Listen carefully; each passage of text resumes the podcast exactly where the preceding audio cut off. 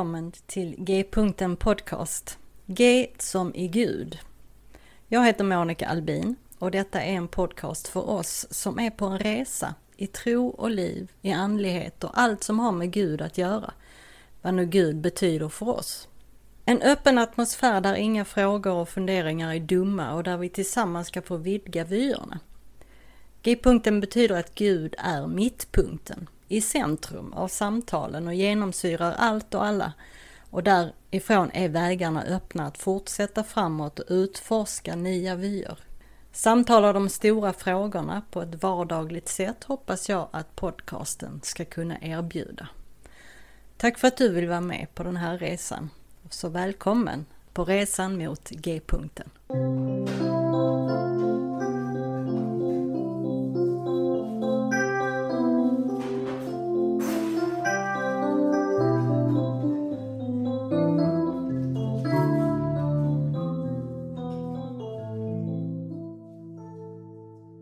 Välkommen tillbaka till G-punkten Podcast. Säsong 4 börjar att så smått gå mot sitt slut och det här avsnittet är eh, lite tips på sommarlyssning.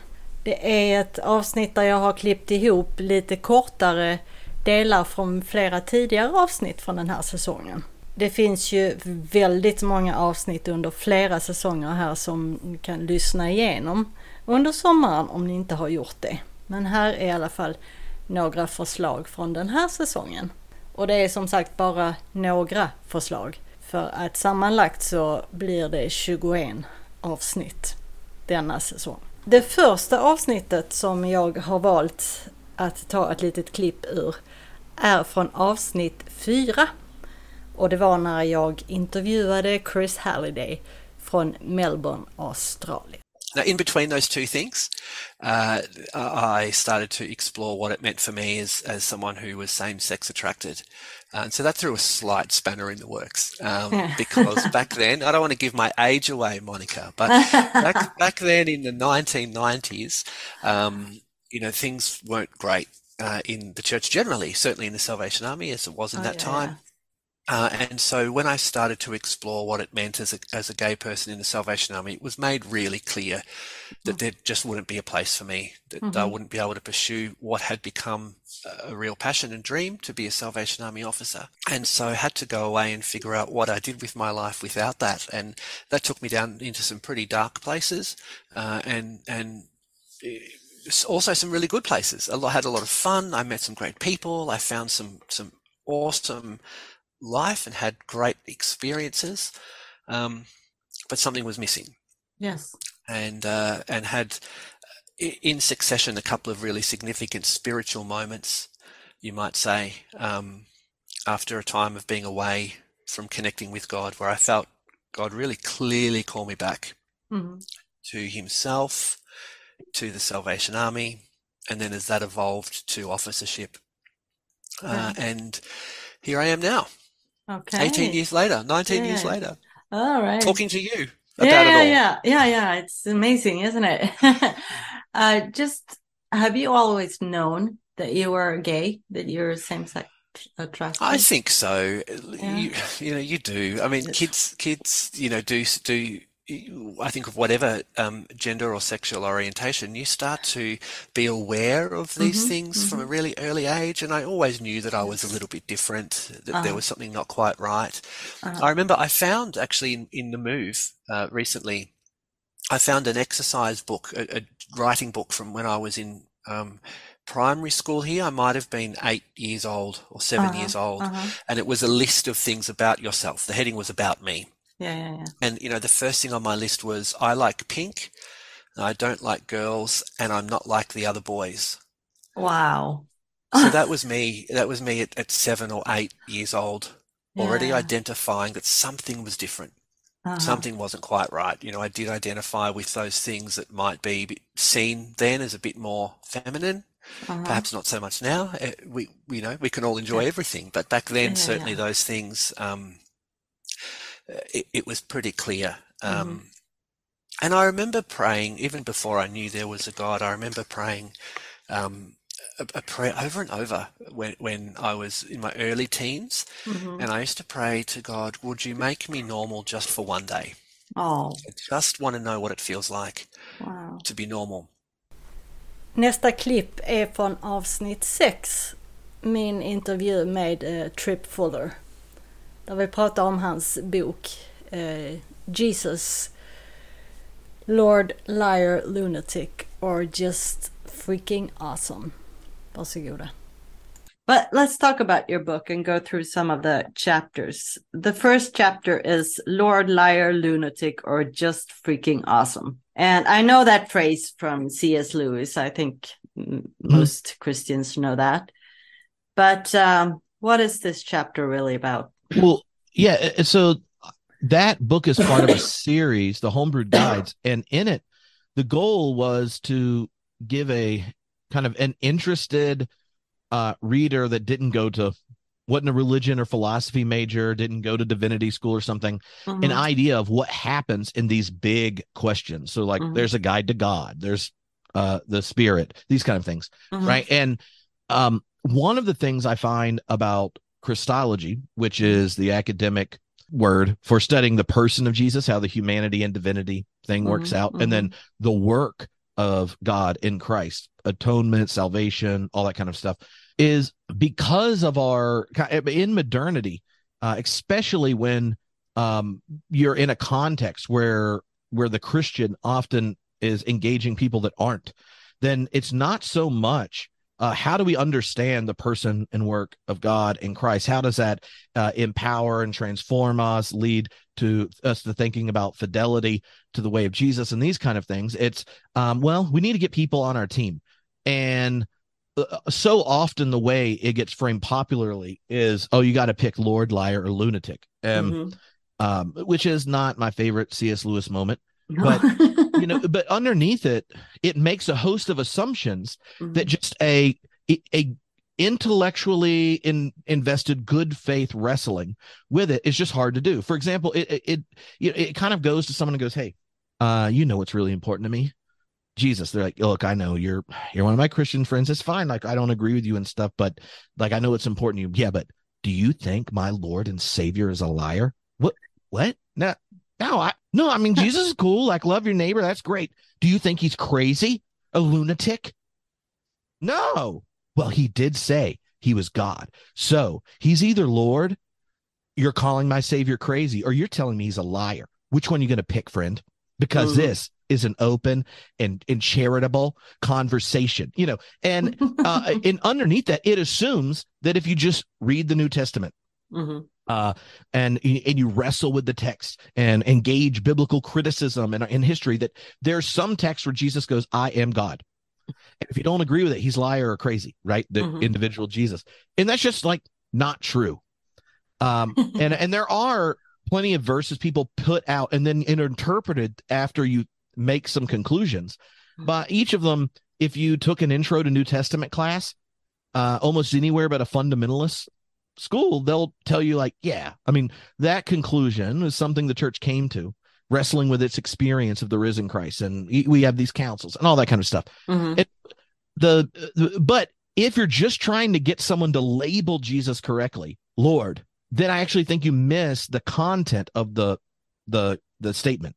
So um, I I've since being back in the South, I've been visited by well-meaning door-to-door evangelists from a local church who asked me that question, and I was like, "Would you like a copy of my book?" And um, did they book about this? Um, they, did they, they want did, a copy? They did. They took it. I haven't seen them again, and I was like, um, you know, I'm new to the area. Um, feel free to reach back out. You know, I always think when you get door to door people, you're helping your neighbors out if you occupy them a while. And... Nästa klipp kommer från avsnitt 8. Mitt samtal med Pete Enns och hans eh, bok Curveball. Well, let's talk a little about Curveball. Okay. Uh, there are quite a few books out now on the topic, on this topic from mm-hmm. different mm-hmm. angles. You have uh, Brian McLaren's Faith After Doubt and Do I Stay Christian? You have Right. Brian Zahnd's When Everything's on Fire, Right. uh, Brad Jersak's Out of the Embers, hmm Diana Butler Bass Freeing Jesus, and then Mhm. Deconstructing Hell by various authors. Right. Yeah. So all these have been uh, interesting in in different ways to read, but I like the personal and yet humorous style that you have in your writing. Hmm Uh, and uh, well, sarcasm is also my love language. So uh, from the beginning, I Perfect. yeah, I felt that this was going to be a good read.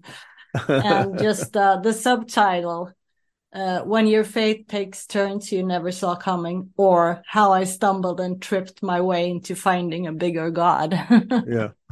I mean, that's that's kind of what this whole deconstruction, reconstruction is all about, isn't it?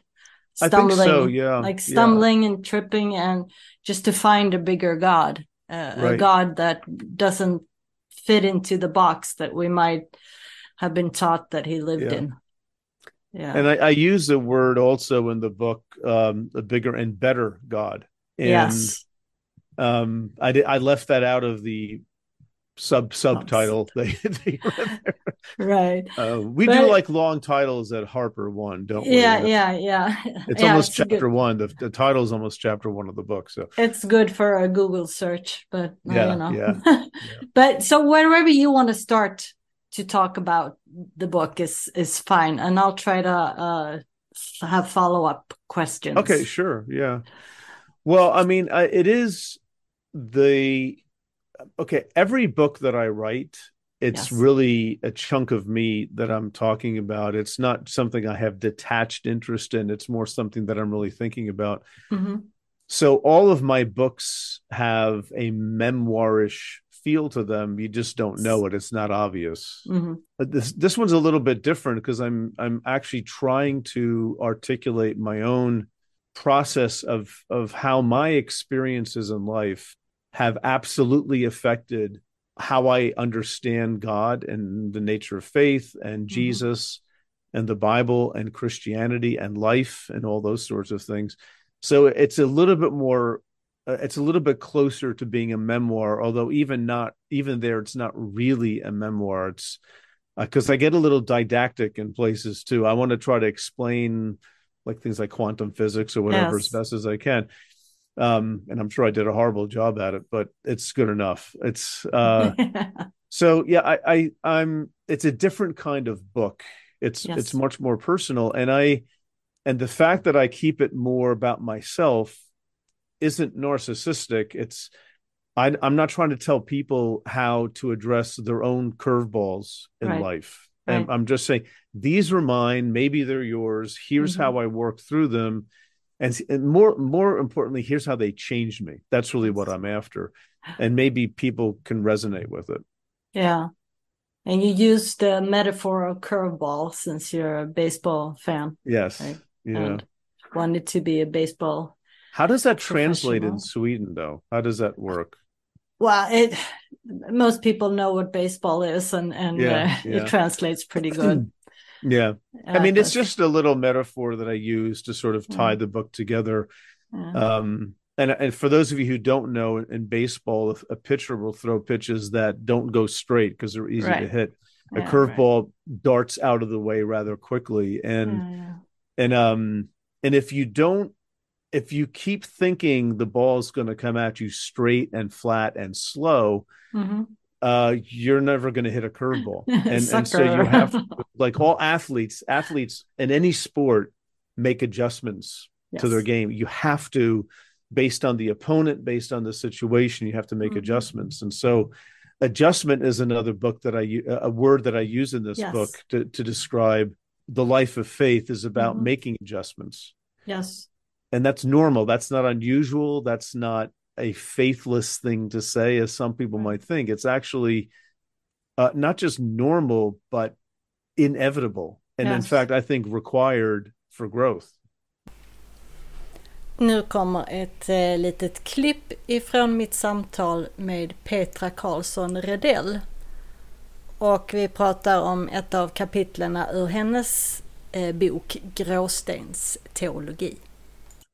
I uh, det som du kallat för metoo i Jesus släkt Mm. Eh, där tar du upp släkttavlan i Matteus evangeliet och det, det, är en av mina favorittexter att eh, predika över i advent. Men det är ju annars när det gäller eh, Jesus och så, så är det ju för många i alla fall, det är ganska lätt att hålla sig på ytan att ja, Jesus är världens frälsare, punkt. Och så citerar vi Paulus eller Johannes 3.16 och, och så här. Men att tanken på att Jesus var ett adoptivbarn, det kanske inte är något som man tänker på till vardags. Eh, eller du kanske gör det? Nej, det där var... Ja, jag jobbade med den där eh, texten och de tankarna och det, det enkla faktum då egentligen, för det är jättehäftigt att höra att du predikar om det, för det, jag har inte tror jag, hört någon predika om det på det sättet Alltså det faktum att precis de kvinnorna som, som mm. finns i den där släkttavlan, mm. alla skulle liksom lätt kunna skriva under på metoo-uppropet. Och de är liksom, både för att de är, ja, men de är, är offer för övergrepp, mm. också väldigt handlingskraftiga. Mm-hmm, eh, mm-hmm. och i, i viss mån också liksom använder sin, liksom, eh, ja, men en, en slags liksom, erotisk liksom, medveten eh, eller använder liksom erotisk kraft för att mm. Påverka både politik och, och sina egna liv och sådär. Mm. Eh, så att det är ju ingen av dem som skulle passera någon slags kristen heteronorm av, liksom, så, så som man tänker sig, mer ja, som, som den har framställts idag. Då. Eh, men, och, och där är ju Jesusgestalten då som dessutom adopterad in i, i detta liksom, denna kedja av otrogna och liksom, ja, men övergreppsoffer och så vidare. Eh, det, det, blev så starkt för mig, för jag, när jag höll på att jobbade med det så, så, upp, så, så, skrevs det en hel del om adoptivbarn och om hur en, ja, men en del kristna rörelser också hade varit med i det som förmodligen, förmodligen ganska omedvetet, men ändå att man var med i, i någon form av liksom, eh, handel med, med adoptivbarn. Och då när jag liksom bara ser att men Jesus är ju ett adoptivbarn. Och det, ja, jag tyckte att det, det, blev, det hände någonting för mig med den med, med Jesus-gestalten då. Och nästa klipp är från mitt samtal med Mackan Andersson. Vårt senaste samtal. Let's talk about sex baby. Har du hört talas om buffésex? Nej, jag vet inte alls vad det är. det vet jag. du, du, du, kan en massa ord som jag inte kan. Det här är jätteroligt. Ja, ja du vet jag lyssnar, jag lyssnar ibland på en podcast som heter eh, Sex på riktigt Aha. med eh, Marika Smith. Hon okay. är sexinspiratör. Hon har ett företag som heter Sexinspiration. Okay. Eh, har olika kurser, både online och på riktigt så att säga. Och i sin podcast där coachar hon eh, människor i just eh, ja, men sex på olika sätt. Okej. Okay. Eh, och eh, du, du vet när vi, när vi pratar sex och bilden för många som, som eh, pratar sex, det är ju just det här eh, trerättersmiddagen. Alltså, vi har förspel, vi har samlag och så har vi eftergos. Okay. Och det är liksom, det är det som är. Eh, okay. Det här är sexet, typ. Men det är mycket roligare, tycker jag i alla fall, att gå på en restaurang och få äta buffé. eh, när, man kan, när man kan välja lite eh, vad man själv vad man känner för just eh, den gången. Så här, ja. Lite här och lite där. Och det behöver inte vara i en viss ordning. Och, och eh, man kan äta efterrätt till förrätt. Du kan äta efterrätten till förrätt om du vill.